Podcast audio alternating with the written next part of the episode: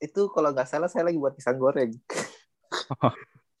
buat pisang goreng, terus tiba-tiba tidak tahu kepikiran buat buka email dah. Karena selama nah. ini saya nggak pernah apa untuk beberapa saat itu saya jarang buka email lah.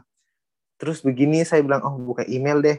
Kayaknya saya daftar sesuatu, daftar global juga. Ya sudah. Saya buka, eh buset, nama saya. Asli asli. Asli.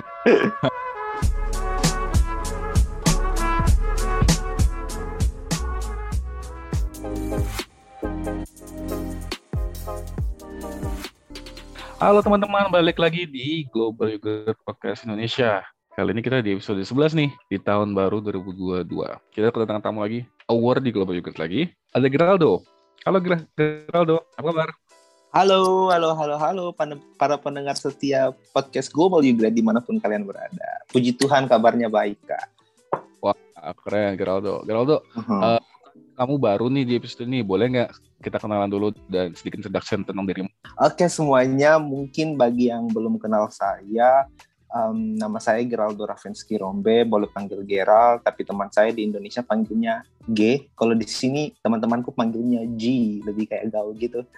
Terus um, asal saya, saya asli orang Toraja, tapi saya besarnya di Papua, tepatnya di kota Manokwari, provinsi Papua Barat. Oke, kalau kampus asal saya, saya berkuliah di Universitas Papua, tepatnya di Kota Manokwari, Provinsi Papua Barat. Terus kalau jurusan saya di kota asal, saya jurusannya Teknik Sipil.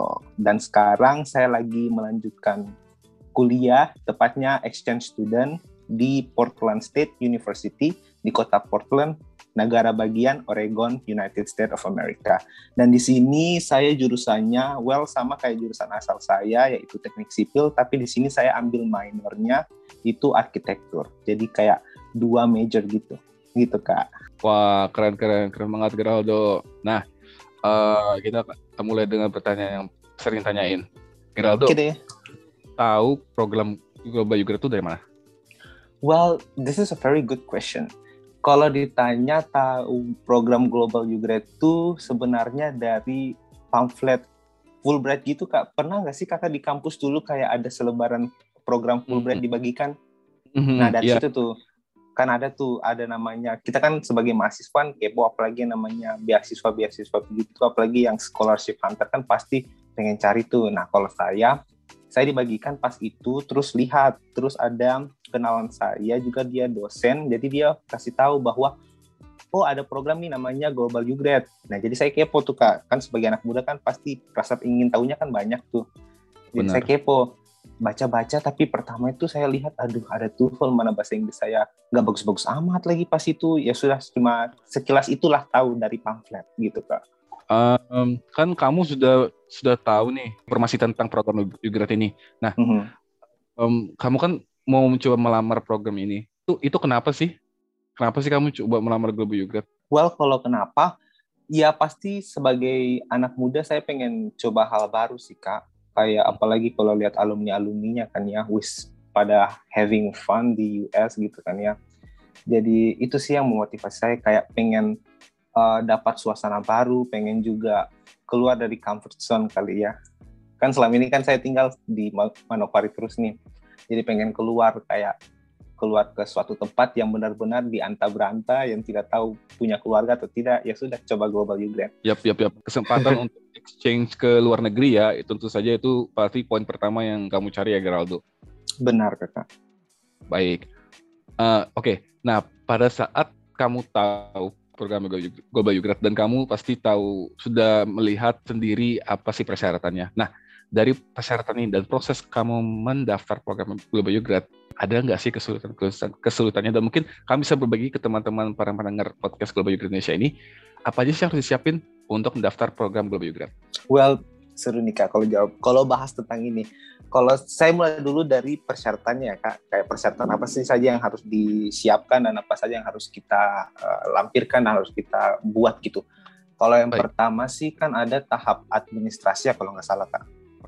Nah kalau tahap administrasi itu nanti kita diminta kayak data diri isi nama pokoknya semua tentang diri kita terus juga yang kedua untuk uh, berkasnya itu ada uh, TOEFL minimal 500, either ITP yang official ataupun yang uh, prediction itu juga boleh. Terus yang kedua itu ada esai, ada hmm. dua esai yang harus kita buat. Baik. Terus kemudian ada uh, two recommendation letter yang harus kita minta kepada dosen ataupun orang yang kita kenal. Terus kemudian ada paspor or KTP. If if you don't have passport, you can give your KTP. Terus juga transkrip nilai yang harus dalam berbahasa Inggris dan berbahasa Indonesia. Itu saja sih kak. Kalau untuk berkas-berkasnya. Nah kemudian untuk uh, kesulitan kali ya kak yang kakak tadi tanya. Ya benar.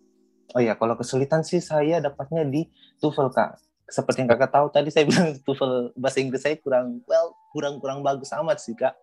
Jadi struggle-nya sih di situ. Kayak sudah berkali-kali coba tapi aduh tidak dapat minimal 500. Paling tinggi tuh kemarin 498, 4 eh 489, 400 lah mentok. Begini tiba-tiba saya ingat itu. Pokoknya seminggu sebelum uh, deadline-nya tutup, saya tes lagi deh. Saya bilang aduh sudah tes saja deh tes TOEFL. Eh tes begini. Puji Tuhan dapatnya 503 naik tiga dikit. Saya bilang aduh berarti ini sudah. Tapi memang si perjuangannya itu belajar TOEFL betul-betul aduh. Baik baik. Nah itu kan tadi TOEFL tapi mm -hmm. tapi juga mention dari banyaknya persyaratan uh, untuk mendaftar program Global Grad ada esai. Nah, untuk menulis esai itu sendiri, uh, apa kamu memiliki kesulitan atau bahkan kamu ada mentor uh, atau ada orang lain yang coba untuk mengoreksi uh, esai esaimu itu seperti apa? Oke, kalau esai juga sih saya mengalami kesulitan ya kak, apalagi kan uh, sebagai orang teknik kan kita jarang buat esai ya kak ya, lebih ke kayak matematika, fisik, jadi kayak itu suatu kesulitan juga bagi saya. Dan juga dalam bahasa Inggris yang harus secara well tidak secara formal juga sih tapi harus bahasa baku lah. Kalau saya mengalami kesulitannya sih itu sih kayak strukturnya bagaimana, terus juga saya harus uh, buat brainstorm kayak harus apa yang saya buat di pembukaan, isi penutup itu saya harus pikir gitu. Kalau untuk mentor sih saya reach out ke alumni, Kak Amal, Kak Asri, pokoknya alumni-alumni saya alumni Global Grade saya reach out terus juga um, kakak-kakak saya yang ada di uh, Papua yang juga pernah berkuliah ke luar negeri, Kak Oping, Kak hmm. Mike itu mereka bantu saya pokoknya kayak ngoreksi saya proofreading kadang aduh itu pokoknya saya ingat tuh kemarin saya sempat rombak berapa kali saya punya isai itu kak. Karena ketika mereka baca mereka bilang aduh ini tuh nggak ada poinnya. Jadi saya dalam hati sebenarnya dalam hati aduh saya bingung maksudnya poin bagaimana gitu kan ya kadang-kadang saya sudah buat sudah ketik capek-capek pakai bahasa Inggris sudah pikir kata-kata sudah pikir kira ini paling bagus eh ternyata menurut pandangan orang lain kurang dapat begitu, kurang dapat satu poin gitu. Jadi sudah saya rombak lagi hingga kalau tidak salah itu 3 sampai empat kali saya rombak terus wow. dapatkan dapatkan hasil esai yang menurut saya puas, menurut pembaca juga mereka suka gitu. Jadi well yes. jangan pernah puas dengan apa yang kalian buat sekali gitu. Harus baca ulang, baca ulang hingga dapat yang terbaik. Itu sih kan. Nice, benar benar benar banget. Jadi buat para hmm. yang mungkin uh, berencana untuk mendaftar program mm -hmm. program Global Youth, uh, revisi itu penting ya, terutama benar di, kak benar. Dan juga oh ya satu... kak, oh ya, apalagi kan juga pada saat itu kan kuliah tuh kak, kan kadang sebagai mahasiswa kan kita bingung tuh membagi waktu dalam mau buat isai atau mau buat PR itu salah satu yang juga kadang struggle pada saat hmm. saya mendaftar buat buat isai ini karena pikiran tuh uh, pokoknya terbagi-bagi lah Baik, baik. Berarti uh, time, manage, time, management, time management juga ya, itu benar, penting. Benar, yang daftar. Baik, baik. Oke, di salah satu uh, spesialitas untuk mendaftar juga terdapat uh, surat rekomendasi. Ya, dan itu ada dua surat rekomendasi. Oh iya uh, benar. Untuk kasusmu, Wiraldo, kamu uh, minta surat rekomendasi, rekomendasi dari mana, uh, ke siapa, dan kenapa milih orang tersebut? Oke, Kak. Kalau untuk surat rekomendasi sih kan diminta dua satunya dari harus academic recommendation letter terus yang satunya itu umum lah pokoknya nah kalau yang academic recommendation letter saya mintanya dari dosen PA-nya saya dosen PA kayak advisor pembimbing akademik iya yeah. ya pembimbing akademik jadi saya minta ke dia kenapa saya pilih dia karena menurut saya dia tahu saya dia yang uh, jadi pembimbing saya dia tahu seberapa bisanya saya lah begitu. Dia kenal saya lebih dalam juga dan dia juga ngajar saya di mata kuliah. Ada beberapa mata kuliah oh. well saya minta ke dia gitu yang keduanya itu saya minta itu kan umum tuh kak kalau yang umum itu saya minta ke Kak Oping karena dia dulu uh, alumni Fulbright S2 jadi kayak oh kakak ini sudah berpengalaman lah ke luar negeri dan juga dia kenal saya secara uh, personal dan dia juga kenal saya bagaimana saya punya uh, ke bukan kehidupan uh, kenal saya secara personal lah dia gitu kenal saya apakah saya orangnya cocok dalam programnya atau tidak jadi saya minta ke dia gitu. Gitu sih kak kalau saya. Tapi kalau yang untuk kedua ini kalau misalkan kalian uh, bingung siapa yang kedua apa surat rekomendasi keduanya bisa minta lagi ke dosen uh, yang ngajar mata kuliah lain gitu. Baik, benar benar betul banget. Uh, tadi itu sudah semua uh, persyaratan kamu lengkapin ya Geraldo dan kamu submit lain di portal pendaftaran ya. Nah, hmm, benar benar. Uh, kita menuju ke tahap berikutnya yaitu shortlist kandidat untuk interview uh, online. Uh, itu gimana ceritanya? Lamanya tunggu dan gimana persiapanmu saat kamu tahu kamu salah satu dari banyaknya orang uh, shortlist untuk interview?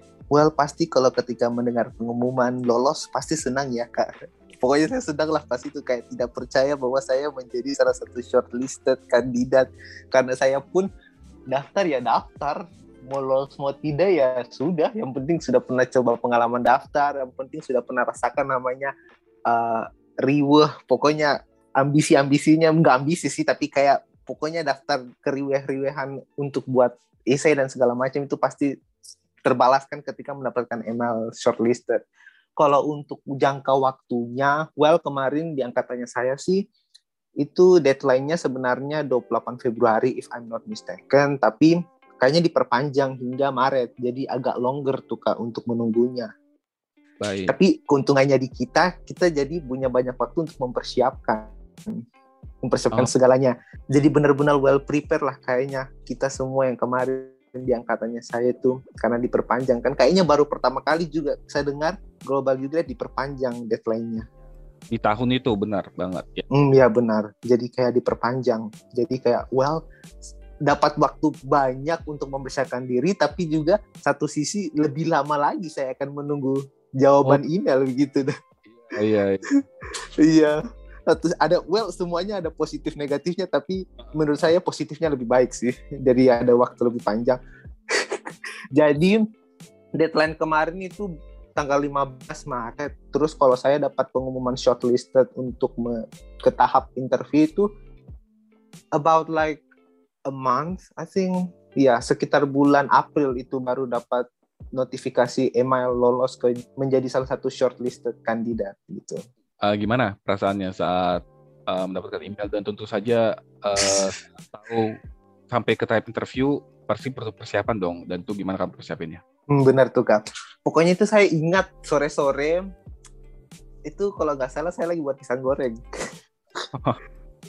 buat pisang goreng terus tiba-tiba tidak tahu kepikiran buat buka email dah. Karena selama nah. ini saya nggak pernah apa untuk beberapa saat itu saya jarang buka email lah. Terus begini saya bilang oh buka email deh. Kayaknya saya daftar sesuatu daftar global juga. Ya sudah. Habis itu tinggalkan dulu saya punya pisang goreng yang saya goreng terus um, saya buka email eh ada email dari Fulbright. Apa nih kirain kan biasanya kayak email apa program-program begitu kan ya kan biasanya Fulbright kirim saya buka. Eh buset nama saya. Oh, oh, oh. Ada enam ada enam orang. Terus saya baca congratulations menjadi shortlisted kandidat. Itu pokoknya saya langsung kayak tidak percaya kayak oke. Okay. akhirnya terbayarkan menunggu. Terus pokoknya itu aduh pokoknya saya gemetar. Saya bilang aduh ini ini apa yang harus saya lakukan? Jadi pokoknya bingung lah. Sudah. Tapi sedang terus juga tapi saya juga nggak uh, terlalu yang kayak kasih tahu siapa-siapa saya tetap keeping myself terus juga ya pasti of course kasih tahu orang tua. Orang tua juga senang orang tua juga ini tapi saya bilang it's not a final decision ini masih ada tahap begitu panjang gitu kan ya. Jadi saya tetap kayak oke okay, well this is a good step lah. Jadi gitu senang sih kak. Senang gembira terharu tidak menyangka dan blessed lah. Baik benar benar. Benar, benar, benar karena menjadi shortlist apa shortlisted pun itu suatu achievement yang menurut saya wah begitu kak karena kita kan uh, dari semua dari semua mahasiswa nih ya, semua mahasiswa Indonesia berlomba-lomba daftar program itu, terus kita menjadi shortlisted itu adalah suatu hal yang uh, amazing lah buat saya pada saat itu. Dan saya pikir bahwa kalau saya pun tidak lolos ke selanjutnya, saya bilang, well saya sudah menjadi shortlisted. It's one of my achievement gitu. Benar. Gitu sih kak. Setuju banget. Uh, dan hmm. untuk interviewnya sendiri gimana? Uh, kamu mempersiapinnya. Berarti ini kan kamu ada challenge lagi ya saat hmm. kamu uh, ke, ke tahap berikutnya yaitu interview dan uh, which is berarti full bahasa Inggris online bahasa Inggris uh, interviewnya ya dan ini kalau nggak salah interviewnya online ya iya kak aduh sayangnya padahal sudah senang-senang bilang aduh bakal ke Jakarta nih sama kayak kan lihat-lihat alumni kan mereka bilang oh nanti interviewnya di Jakarta di kantor Amines Aduh, sudah senang tuh bakal ada foto di depan tulisan Fulbright Indonesia udah kayak terbayang-bayang gitu kan ya. Eh tahunya begini tulisan tulisan di subjek emailnya Zoom interview langsung oke okay, it's Zoom. Uh. Tapi well untuk Zoom ya tetap senang sih bisa bisa apa ikut interview lewat Zoom. Kalau mau dibilang rasanya persiapannya sebelum interview sih kita kayaknya diberikan waktu at least two weeks before interview ya kak biasanya. Iya, okay. biasanya itu two weeks before interview. Jadi pokoknya saya uh, latihan, apalagi bahasa Inggris saya kadang patah-patah. Jadi saya latihan sama um, Kak Oping, Kak Mike, mereka buatkan saya Zoom terus sambil saya apa latihan kayak kayak the real interview mereka tanya saya jawab pokoknya itu latihan terus-terusan lah tapi yang juga enggak yang sampai porsir gitu tidak tetap latihan ketika ada waktu free gitu. Tetap kuliah utama untuk latihan interview tetap itu saya lakukan tapi di kala waktu free kayak malam gitu. Kalau untuk uh, pertanyaan-pertanyaan juga saya dibantu Kak Asri, Kak Amal, pokoknya kakak-kakak alumni Global juga the best. Mereka bantu saya. Uh, wow. iya, pokoknya terbaik lah alumni Global juga. Terus um, di ketika di interviewnya ini ya Kak. Hmm, saat itu. Well, oke, okay, on the day sudah pada saat itu saya nunggu nih kan disuruh tunggu di depan komputer tapi kita harus masuk di link Zoom-nya dulu 15 menit nanti mereka acceptin. Tapi saya kayak aduh belum diterima belum di apa belum masuk ke roomnya nih sudah saya ke kamar mandi eh tahu taunya balik sudah ada jadi kayak aduh oke okay. mereka sudah tunggu tidak tahu berapa lama mereka nunggu tapi sudah oke okay, tidak apa-apa sudah saya duduk deg-degannya tuh masih ada walaupun online ya kak. Tetap rasanya kayak di meja bundarnya di Fulbright kali ya itu. Jadi tetap rasa jadi tetap rasa apa tegangnya rasa nervousnya rasa pokoknya rasa keringat dingin semua itu menjadi satu batu menjadi satu lah pokoknya di pikirannya saya. Tapi tetap saya bilang relax relax is okay. Apa pun hasilnya sudah gaskan saja. Sudah hmm. ketika interview itu well semua well semuanya bahasa Inggris full in English. Even bahkan ada satu interviewer yang orang bule itu benar-benar kayak dia bicaranya cepet kayak bus pokoknya. Bus metro mini dia lebih cepat lagi. Pokoknya cepat jadi saya diam. Hmm? baru saya jawab sedikit. Jadi mungkin untuk teman-teman taktiknya di luar sana ketika menghadapi uh, interview online well diam saja. Mungkin mereka akan pikir jaringan kali ya. Jadi diam aja walaupun jadi cerna dulu jadi nggak apa jadi pokoknya tidak apa-apa. Kalian diam. Mungkin mereka pikir ini anak mungkin jaringannya lelet kali ya. Jadi mereka akan ulang pertanyaannya. Tapi saya kemarin nggak gitu sih kak. Saya tetap jalan-jalan lancar-lancar. Saya baru kepikiran setelah interview. Itu sih tak taktiknya untuk Zoom online. Jadi okay. ya. pertanyaan tapi pertanyaannya based on our isai gitu dan our interest gitu kak. Nggak lari-lari ya pokoknya apa yang kamu enggak, enggak, enggak, enggak apa yang uh-huh. kamu mention di tentu iya. form online itu itu yang mereka tanyakan kan ya hmm, benar tapi siap-siapkan aja sih kayak maybe ada pertanyaan out of the box gitu Oke, okay, oke. Okay. Ada mungkin itu buat teman-teman uh, mungkin yang berencana mendaftar nanti bisa kontak para alumni juga buat uh, latihan atau untuk nanya-nanya sedikit apa sih pertanyaan yang mungkin pernah ditanyakan. Dan Benar. it's okay ya, semua teman-teman alumni juga open buat itu. Baik, Geraldo. Nah, itu, itu tadi uh, tahapan yang telah kamu laksanakan online application dan interview. Setelah itu ada nih penentuannya ya kan, uh, whether or not kamu ke US atau enggak, yaitu penentuan finalis dan uh, um, alternate candidate. Gimana? Iya kak benar. Mana ini perasaanmu? Gimana setelah kamu interview tadi, online interview tadi? Apakah hmm. apakah kamu yakin gitu? well kan setelah interview itu saya dalam hati aduh sudah pasrah. Mau lolos mau tidak yang penting saya sudah rasakan. Walaupun tidak ke Jakarta saya bilang tidak yang penting saya sudah bisa lihat orang bule di dalam Zoom. Sudah. Saya sudah lo pasrah sudah. Karena menurut saya pada saat itu kayak saya kurang kayak mungkin dalam hatinya saya saya kurang meyakinkan final finalis gitu. Jadi saya kurang aduh kurang gimana sih kak kalau kakak perasaan kayak sesuatu yang kakak lakukan tapi menurut kakak kurang gitu? Itu yang saya rasakan gitu. Jadi saya bilang aduh sudah mau lolos mau tidak sudah serahkan kepada Tuhan yang Maha Esa. Itu lalu tidak tidak peduli saya sudah lupakan sudah itu. Baru juga pokoknya itu kayaknya semi uh, sebulan sebulan atau tidak less than a month saya nggak tahu saya sudah lupa itu um, temannya saya Silvi dia sudah dapat notifikasi bahwa dia lolos ke TOEFL IBT sedangkan saya belum. Jadi saya bilang oke okay, oke okay, saya tidak lolos. Dan juga saya tanya temannya saya Andi. Andi juga kan jadi kemarin itu yang shortlisted itu kita di beberapa nama begitu. Jadi sambil kan kepo-kepo tuh siapa saja yang lolos. Jadi kita sudah kontek-kontekan tuh. Udah saya dapat uh, saya tanya Andi Andi juga hari itu bilang, oh iya saya lolos ke IBT, saya dalam hati, buset, dua orang sudah lolos. Berarti apa yang saya dugakan pada saat selesai interview, berarti saya tidak lolos, berarti sudah.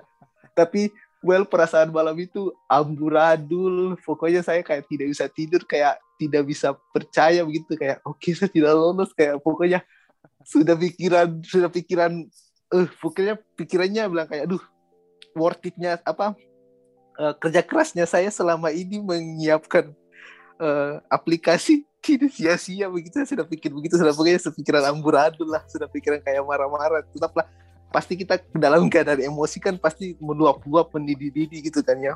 Hmm. jadi pada malam hari itu saya bilang kayak oke okay, sudah deh. Itu sampai saya tidak tidur sampai jam 3 malam karena pikir. Aduh. Eh, terus begini pagi-pagi. Pagi-pagi juga saya bangun tuh udah lusuh masih uring-uring kan masih uh, pokoknya masih dalam keadaan membara-bara lah. Begini saya sudah kan saya tiap pagi cuci piring tuh kak saya cuci piring itu saya ingat masih jam 8 jam 9 lah.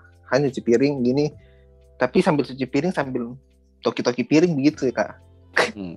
masih apa buang uh, apa kayak gimana sih kalau dalam keadaan marah baru sambil cuci piring pokoknya piring dibuang-buang. Begitulah kak. Jadi amarahnya saya saya luapkan di piring gitu. Selesai nyuci piring saya balik tuh ke kamar kak. Saya balik ke kamar saya lihat saya pegang HP book scroll scroll TikTok sedikit. Begini saya bilang ah pengen pengen buka email deh pengen buka email pengen baca email. Kan kemarin kan malam kemarinnya saya bilang uh, si Silvi Silvi forward apa uh, teruskan kamu punya email yang dari Fulbright lo kepo pengen lihat gimana begitu email bentukannya. Iya. Oh. Jadi saya buka email eh begini ada tulisan Fulbright. Oh oke. Okay. gitu saya ingat selesai cuci piring saya lah, ada tulisan email Fulbright apa nih? Saya buka, eh tulis saja Geraldo Universitas Papua. Terus ada lanjutannya ke bawah. Dalam hati ini apa email apa ini email tidak lolos kah atau email apa ini? Sudah saya hmm. baca lagi ke bawah, eh ternyata aduh puji Tuhan lolos. padahal padahal sudah semalam sudah tidur saya tidur sampai jam 3 pagi. Gara-gara kepikiran aduh tidak lolos aduh sudah tidak lolos harapan pupus. Eh begini yeah. pagi-paginya. Selesai cuci piring ada dapat email. Begitu kan pasti langsung kayak tidak percaya sampai senang-senang. Pokoknya saya loncat-loncat lah pokoknya. Kayak serasa marah-marah tadi malam tuh hanya dosa sia-sia. Ya. iya. Pokoknya tidak menyangka lah. Akhirnya tadi yang sebelumnya karena mendengar teman atau orang lain pada dapat email, hmm. pada dapat email langsung down, eh ternyata iya. uh, uh, dapat juga ternyata akhirnya dan akhirnya iya. bisa, ya gak lusuk langsung thinking ya.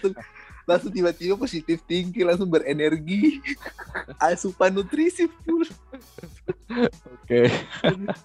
Tapi kan saya satu sisi malam itu saya juga uh, senang sih sama teman saya Silvi sama teman saya Andi yang lolos. Saya bilang kayak, well, kalau saya nggak lolos, it's okay. Ada teman saya yang lolos lah ke tahap berikutnya. Saya juga kayak, it's not my rezeki gitu sih kak. Jadi tetap senang begitu. Walaupun dalam hati tetap sebagai manusiawi kita pasti tetap ada rasa kekecewaan gitu. Yap, yap, yap. Karena kan juga kamu udah bilang di awal kamu udah banyak uh, persiapin kan. Uh, iya. Terus rekomendasi dan segala macamnya. Yap. Benar. Um, uh, di tahap berikutnya yaitu TOEFL IBT. Akhirnya kamu jalanin semuanya itu, dapat university university placement, akhirnya kamu ke US. Nah, uh, kamu sudah di US-nya. Mungkin Geraldo kamu bisa jelasin gimana sih perjalananmu dari Indonesia ke US? Kalau perjalanannya pasti terbang ya kak. Kita terbang. Saya terbang dari uh, kampung asalnya saya di Manokwari ke Jakarta.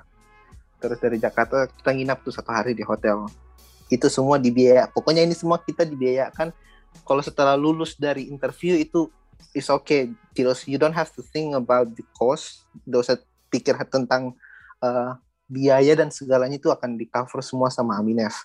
Jadi penerbangan saya dari um, Manokwari, terus transit di Makassar, terus dari Makassar uh, langsung lanjut ke Jakarta. Iya, langsung terbang langsung ke Jakarta, terus di Jakarta nginep sehari di hotel, terus besok paginya itu pas benar-benar malam tahun baru kalau nggak salah.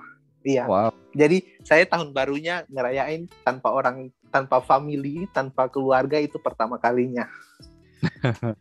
Kan selama ini merayakan sama keluarga besar. Jadi satu sisi saya sedih, satu sisi senang gitu karena besok paginya sudah mau berangkat nih keluar negeri. Tapi satu Benar. sisinya aduh tidak bisa meraya, tidak bisa merayakan, tidak bisa bakar-bakar uh, ikan, bakar-bakar ayam sama keluarga. Bilang well, it's okay.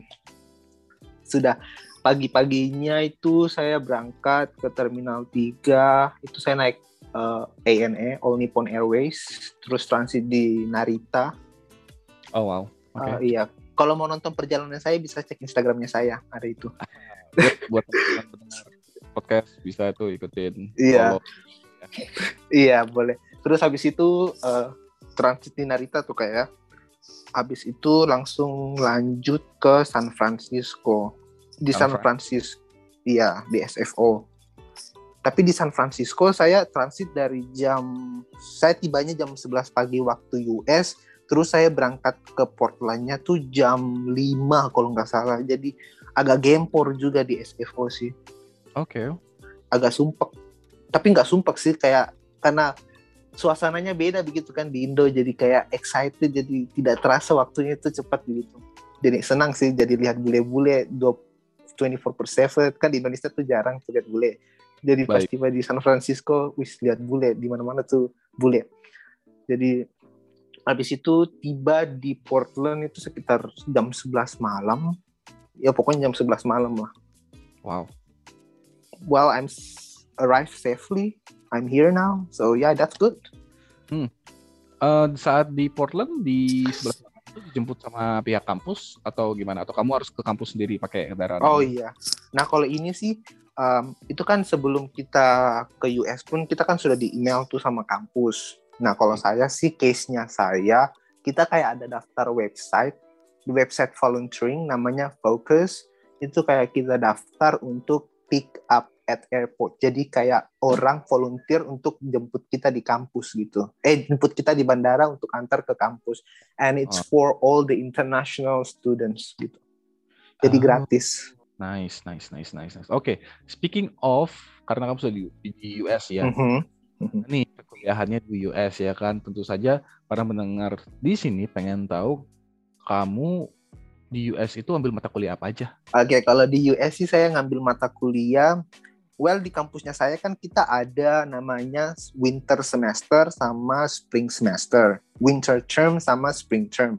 Jadi jadi ada dua uh, semester. Jadi semester untuk winter kemarin uh, saya ngambilnya itu dua mata kuliah teknik sipil yang ber, ber apa berkaitan dengan teknik sipil dan satunya itu arsitektur which is my minor terus yang satunya itu saya ngambil PE physical education yaitu yoga. Oh, oke. Okay. iya. Tapi kan sebenarnya global juga kan apa requirementnya kita harus ambil US study kan ya kak? Studies benar. Yep. Iya US study. Nah sebenarnya itu awalnya saya ngambil US study juga, tapi I'm not into politics, jadi saya drop course itu.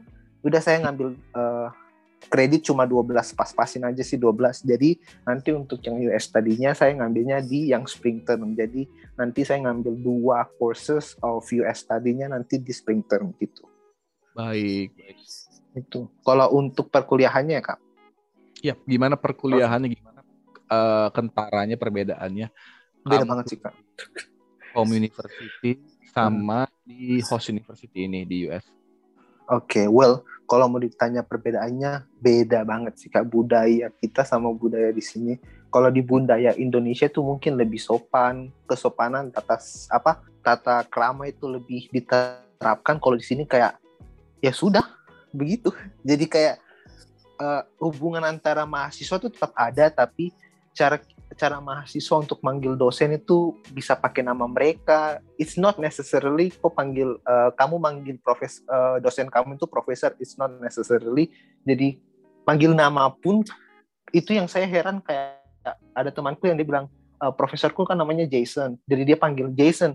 I thought that he called somebody. Ternyata dosennya yang dia panggil dalam hatiku. Kalau kau di Indonesia kau akan dilempar pakai penghapus. jadi gitu sih. Kak, terus juga ini pertama kali saya uh, kelasnya kan saya kelas pertama kali di US itu saya arsitektur. Saya lihat tuh teman-temannya saya eh begini tiba-tiba di pertengahan kelas ada yang cabut kak. Main ngangkat tas langsung jalan keluar. Saya dalam hati tapi dosennya tidak tegur padahal dosennya lihat. Saya dalam oh. hati oke. Okay. di sini tuh anak-anaknya kalau bosan mereka keluar begitu Oh. Kalau mereka rasa tidak enjoy, mereka akan keluar gitu. Langsung kayak keluar in the middle of the class, mereka akan cabut, ambil tas, go out. Gitu. Jadi oh. kayak, jadi kayak yeah. kadang mm -mm, culture shock sih juga itu salah satunya. Jadi itu menurutmu itu itu culture shock untuk dirimu ya, untuk di Iya kak. Mm. Terus juga anak-anaknya di sini kayak uh, kita sebagai mahasiswa internasional kita yang harus approach mereka nggak ada tuh namanya mereka mau approach kita duluan. Ada sih teman beberapa saya, teman-temannya saya yang nggak approach saya duluan, tapi bersosialisasi, maksudnya berteman. Iya, gitu. oh ya bersosialisasi. Secara kita untuk mencari mendapatkan teman tuh kita harus sebisa mungkin kita yang percaya diri, confidence untuk menghampiri teman-teman duluan gitu. Ya, well pasti mereka juga akan tetap menghampiri kita, tapi untuk uh, apa? Untuk kita pengen dapat teman banyak, ya kita yang harus menghampiri mereka duluan gitu. Yep. Hmm. Jangan pikir SKSD di sini tuh nggak ada SKSD. Mereka tuh welcome. kan di Indonesia tuh karena kita ulang SKSD tapi di sini tuh enggak sih. Yang penting kita uh, personality kita kita be who I who are we, be who you are, mereka bakal accept gitu. Nice, oke, okay. nice, nice, hmm. nice. Uh, cukup kentara ya perbedaannya ya. Oke, okay. ngomongin di kuliah perkuliahan di US, uh, iya. kamu kuliah mana sih? Uh, dalam artian gini maksudnya kamu sana ngekos gitu dan mana makannya gitu gimana uh, atau kehidupan sehari-harinya gimana jajannya gitu. Mungkin teman-teman para pendengar podcast juga juga nih pengen tahu gimana sih pasti sananya gitu. well iya. Ini sih salah satu pertanyaan yang bagus juga dan penting juga sih kan. Kalau kita mendaftar global juga kan kalau kita pengen tahu apa sih yang akan kita dapatkan benefit apa saja yang akan kita dapatkan. Well kalau untuk tempat tinggal kita semua difasilitasi untuk tinggal di dorm gitu. Atau kalau di iya, kalau di Indo kita bilangnya asrama lah.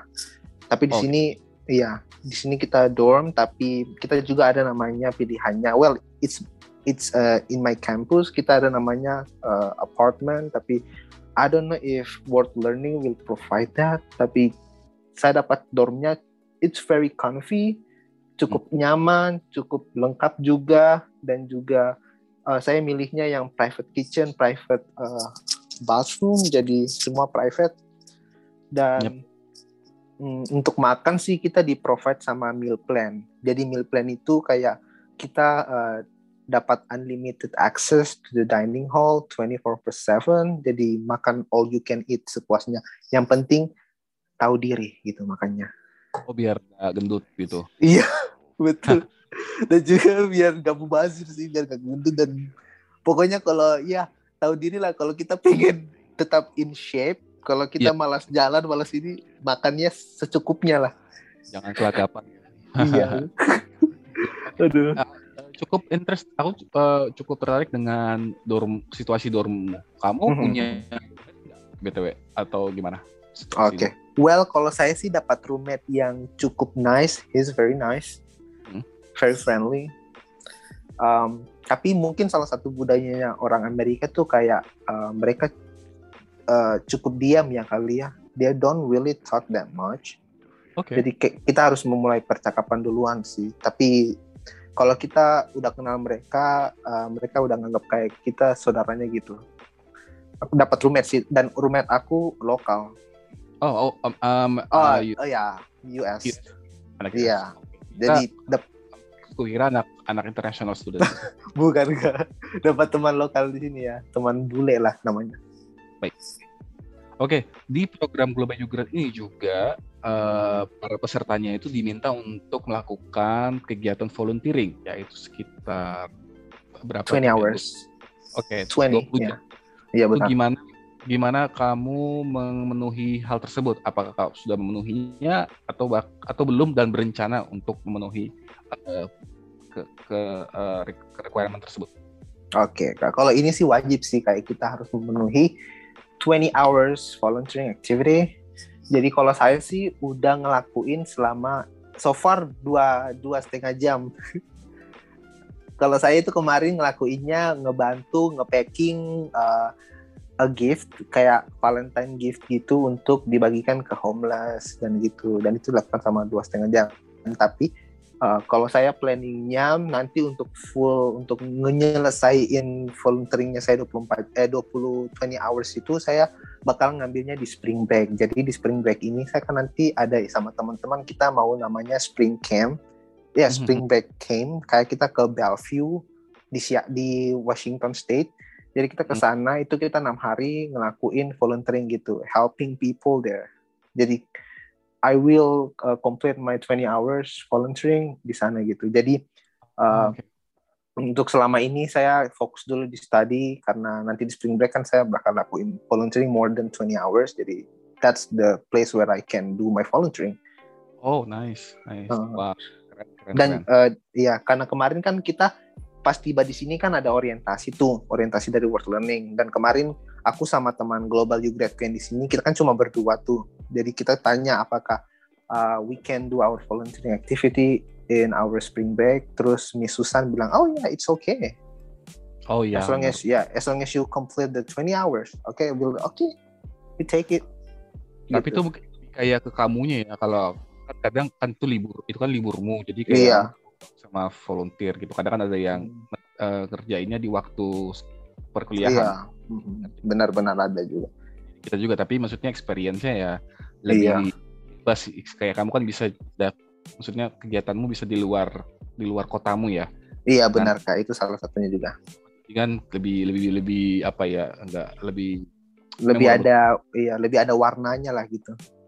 yap yap yap. Kalau iya, kalau saya di sini sih kak sebenarnya kalau mau dibilang ngelakuin volunteering bisa sih, karena saya kan kuliahnya dari hari Senin sampai Kamis doang tuh, dan biasanya tuh kelasku selesai paling paling lama tuh jam satu. Itu paling lama sudah jam satu. Jadi I have the rest of the day. Tapi kan kita ke di sini kan we don't know when we will come back di US kan. Jadi kayak untuk waktu itu saya biasanya kadang-kadang hangout sama teman lebih lebih ke explore US ketika waktu-waktu tersebut gitu. Oke. jadi not ya jadi not only in spring break saya bisa explore US tapi every day I can explore US I mean Nah. Oregon. Nah, itu.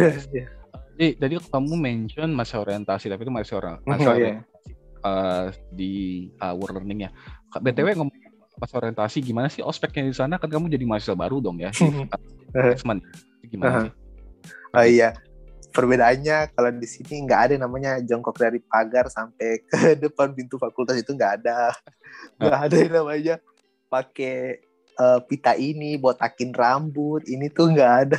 Iya, nggak ada namanya pakai kaos kaki sebelah warna ini, warna itu itu nggak ada di sini. Well, but well, unfortunately untuk orientasiku kemarin kita through online Zoom, Oh, Jadi. Hmm, jadi kemarin PD, eh, orientasiku tuh saya masih di Indo sih kak, itu orientasi kampusku. Wah, Yang dari kampus kan Kak, bukan dari work learning. bukan dari kampus. Oh iya dari kampus pas kemarin saya masih di Indo sih, tapi kemarin tuh saya ingat itu pokoknya subuh. Jadi kayak masih ngantuk, masih ini. jadi aduh. gitu sih. Jadi sebenarnya menurut saya ada plus minusnya sih kalau online dan in person. Karena kan in person kan kayak kita ketemu sama orangnya langsung dan kita ya. bisa ya make a new friends. Ya. Iya berinteraksi langsung dan bisa berteman langsung dengan mereka gitu. Iya tapi kan habis itu kan kamu juga ke US juga kan? Kira kan Iya, juga. iya akhirnya ketemu juga sih. Wow, sangat menarik sekali. Iya. Okay. Uh, jadi gini, Uh, tadi kamu sudah bilang juga uh, apa tujuanmu memilih Global Ugrad dan uh, ke uh, ke ikut sertaanmu di Global Ugrad ini aku pengen tanya satu hal. Apa sih harapannya yang pengen kamu capai dari program dari program Global Ugrad ini? Well, my hope, uh, my wish after Global Ugrad gitu ya kak. Yep. Kalau aku sih uh, bisa menjadi uh, someone yang ber berharga dan bisa menjadi someone yang bermanfaat lah bagi teman-teman di Indo ketika saya balik setelah selesai program ini. Dan juga saya berharap saya bisa terbuka wawasan saya bahwa the world is big dan juga saya bisa melihat new perspective benar-benar kayak di sini new really really new perspective for me. Karena you can yeah you can see people express express themselves like freely freedom hmm. like di sini wow ya jadi kayak saya ketika balik ke Indonesia bisa menerapkan hal-hal maksudnya bukan hal-hal yang negatifnya hal-hal yang positifnya kayak uh, love yourself be yourself be who you are dan juga bisa uh, accept people gitu oke okay. wow gitu asli asli asli nah kita sudah mm, di penghujung acara nih mm -hmm. tapi aku pengen kamu kasih sedikit wejangan uh, hmm. ke teman pendengar yang mungkin mau mendaftar program Global Youth nanti di akhir hmm. tahun. Uh, bisa nggak kamu kasih tiga tips yang mungkin bisa membantu teman-teman para pendengar dalam uh, mendaftar diri mereka di program di program Global Youth ini? Hmm, Oke, okay. tiga tips ya kak, nggak bisa lebih. Oke, okay, tiga tips saja. Bagi teman-teman semua, adik-adik tingkat atau teman-teman semua yang masih di bangku kuliah semester 3 sampai semester 6. Well, if you interested for the global you grade, tips saya sih persiapkan uh, aplikasi kalian sejauh mungkin, persiapkan TOEFL pertama, jangan kayak saya seminggu sebelum uh, sebelum deadline, tapi untungnya pada saat itu diperpanjang jadi that's my lucky. Tapi untuk tapi untuk uh, men, men, apa um, menghindari hal-hal yang tidak diinginkan persiapkannya sejauh-jauh hari. Jangan juga kayak dua tahun sebelum mendaftar. Kayak mungkin um, lima lima bulan sebelum pembukaan pendaftaran udah disiapkan it's okay um, yep. terus juga uh, know yourself better who you are kayak hmm. lebih nge-refresh diri kalian siapa sih gue apa sih tujuan gue daftar program ini gitu terus juga uh, perluas jaringan karena kan we need the recommendation letter gitu. Oh. We need uh, our uh, experience in volunteering activities, social activity gitu. Jadi uh, jangan hanya menjadi mahasiswa, iya mahasiswa aktif lah aktifnya dalam dalam artian kayak outside and inside the campus. Jadi kayak aktif lah masuk organisasi apa pun. Jangan juga yang organisasi yang ya dipilih-pilih juga sih organisasi apa. Jangan semua dimasukin. Takutnya kalian yang riuh nanti sendiri. Jadi pilih mana yang terbaik yang kalian cocok match with that organization just go on gitu dan juga ya dan juga kayak uh, lebih open minded sih kalau saya. Do not see uh, people by one side. Kita harus lihat dari in the other side gitu. Okay. wow gitu. dan tetap rendah hati sih satu sisi. Yep. Yep itu itu dia teman-teman. Mungkin teman-teman bisa catat. Dan buat teman-teman juga informasi program Grace selalu dibuka di setiap tahunnya ya. Dan pendaftaran biasanya dibuka di bu akhir bu, di akhir tahun yaitu di akhir bulan tahun ya. Desember. Uh, online application tentu saja seperti uh, Geraldo bilang persiapin TOEFL karena TOEFL minimal 500 ya. Uh, Benar. ITP prediction bisa. Jadi buat yeah. daftar bisa lebih murah atau teman-teman yeah. juga buat daftar di ITP yang resmi. Oh iya kak, mungkin untuk patokan bagi teman-teman mungkin kalian nanya TOEFL ITP-nya. Saya apa? Saya ITP IT uh, TOEFL-nya ITP prediction. So it's okay. Dan buktinya ke, ke kepilih ya. Keterima. Iya. Uh, iya, and jadi, then I'm here. Uh, iya, uh, oke. Okay. Jadi maksudnya mungkin buat strategi juga lebih baik prediction karena prediction kayak seperti Geraldo, Geraldo bilang dia coba berkali-kali gitu untuk mencapai uh, poin 500 tadi ya. Iya Jadi, benar. Biaya untuk mendaftarnya tuh nggak nggak nggak nggak bangkit. Iya nggak semahal lah, nggak mahal lah. Kan kita ngerti kan sesama mahasiswa. Ya, benar ya, jadi kita harus cari yang murah. Baik, itu itu saja uh, untuk episode kali ini buat teman-teman stay tune ya nanti karena di episode berikutnya kita bakal nanya-nanya lagi uh, cerita inspiratif dari teman-teman angkatan 2021 yaitu angkat, angkat, angkatan 2122 Iya. Satu dua batchnya Geraldo. Iya, selusin. Iya, teman-teman stay tune. Uh, yeah. Kita ada di podcast, kita juga bakal ada live stream biasanya. Itu kita dan juga tentu saja Geraldo open ya hmm. buat teman-teman yang daftar misalnya yeah. mau cek mau tanya kak gimana gini-gini proofread atau gimana ngasih benar benar. I'm really baik. open baik baik oh ya mungkin Geraldo bisa share uh, tadi ada YouTube-nya dan oh. tag, tag Instagramnya mungkin? Oh ya kalau saya YouTube nggak ada sih. Kalau saya Instagramnya namanya @gerard G E R R A D underscore R I V A N. Raven Gerard Raven. Just follow hit me up there. Just message me. I'll answer your question Nice, awesome. Oke, okay, jadi itu itu menandai menandakan uh, berakhirnya episode kali ini buat teman-teman good luck yang lagi mempersiapin dan juga tentu saja buat Ronaldo, thank you mm -hmm. banget. Thank diri. you so much Kak. Yeah, uh, thank you so much for having me in here. Yep, thank you so much uh, sudah mau share uh, cerita inspiratifmu dalam pendaftaran uh, Global Grad ini. Uh, akhir kata Uh, terima kasih buat semuanya sudah mendengar. See you guys next episode. See you. Bye guys. Semuanya.